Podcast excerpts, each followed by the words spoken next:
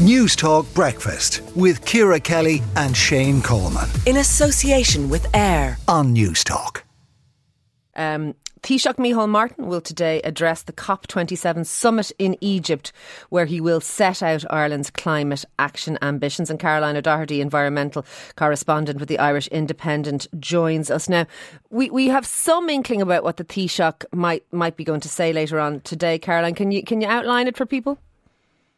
Well, I think we have an indication of maybe the tone that he wants to take. Um, the speech itself is, is kind of closely guarded secret. We're trying to prise it out of him.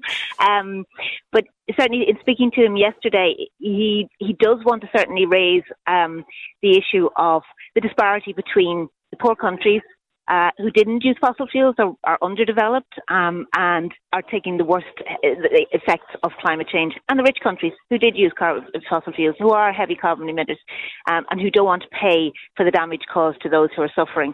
That's the loss and damage um, clause, if you like, that's now on the agenda of this COP summit, uh, and it's very contentious because yeah. countries, wealthy countries, say, well, we didn't set out to cause this harm. How do you measure the harm? How do you measure who caused the harm? Companies, countries, policies, what?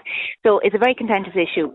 And the Taoiseach yesterday did uh, sort of commit Ireland's support for some sort of a funding mechanism, permanent mechanism, easily accessible mechanism um, that would address that issue. And we were, were expecting to hear an announcement this morning that Ireland has actually put some money under that heading somewhere in some kind of a, a fund just to start the ball rolling, just to send a signal. Obviously, Ireland's a small country, but and, and any contribution we would make would be somewhat small in the overall context. But it, it would it would show something uh, that we're supportive of that idea. From, the other thing, from what be, our understanding is, though, he said that would come out of, of the the climate sort of budget, uh, so it would be budget neutral, which which can yeah. only really mean it's coming out of paying for retrofitting, paying for public transport, uh, paying for for well, increased renewables. Is that a, is that a concern? No, it's a, it, we have a separate fund uh, called Climate Finance for developing and vulnerable com- countries. We have a separate uh, fund every year that we give to countries to do the climate action things that we do. So, you know, to help them build renewable energy okay, systems. so it's coming out of our kind of overseas aid package anyway. So it, it, within our overseas aid package, we have a climate finance package. Okay. So that's kind of so it, so it won't be additional funding, but they say the heading and categorisation is important, sends an important signal. The other thing we do know that he was talking just accelerating all of the plans and pledges that have already been made because they're all there. Everything's in writing. We know what we have to do. Um, but what was interesting is because there's such an urgency being, uh, you know, it, some of the people who pulled together this this um, this summit, you know, are saying we absolutely have to act now. We and there's a, there's an impatience, I think, among organisations to look for you know absolute targets. When are we actually going to fulfil this target? When are we actually going to you know fulfil this, this project or this this aim? And the Taoiseach was kind of pulling back a bit from that yesterday, saying you can get kind of hung up on absolute percentages and absolute dates and absolute. He said what's important is that everything we're doing now, we just do it and do it faster.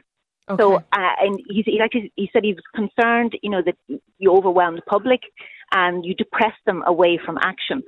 Um, so I think he's going to try and maybe work that into his speech somehow, saying, you know, you must recognise that everything people do in the right direction say yes, good on you, and do more, rather than say well, it's not enough and it's not fast enough. The, yeah, the, so a tone there will be the speed of that, and, and, there was a specific mention that, uh, as from what we can gather about about wind farms, and we will be discussing this after eight as well yes. on the program too. That obviously there's been a lot of objections to offshore wind farms and unsightly wind farms, and indeed onshore wind farms, but but that, that we're going to make it, I suppose, more streamlined to, to get these things up and running?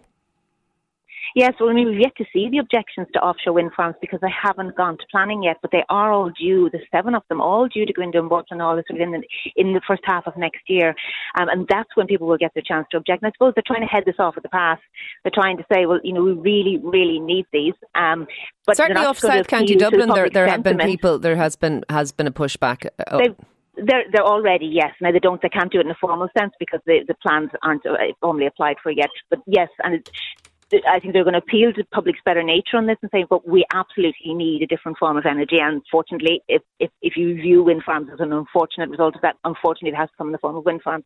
But also, yes, he's talking about uh, ch- you know changes to the planning system um, uh, that would streamline it. And when they say streamline it, they mean streamline it for those who are putting it in the planning applications, not necessarily for people who want to object. But he also referred to this um, move at European level of introducing this overriding public interest clause which would allow for, now we're not quite sure how many steps it might allow them to skip, but it would allow for this kind of major important infrastructure related to the energy transition to just get through a little bit quicker, okay. a little bit easier. Okay. How that would break down in terms of you and I wanting to object, I'm not sure yet. Thank you very much for speaking to us this morning. That is Caroline O'Doherty, Environment Correspondent with the Irish Independent.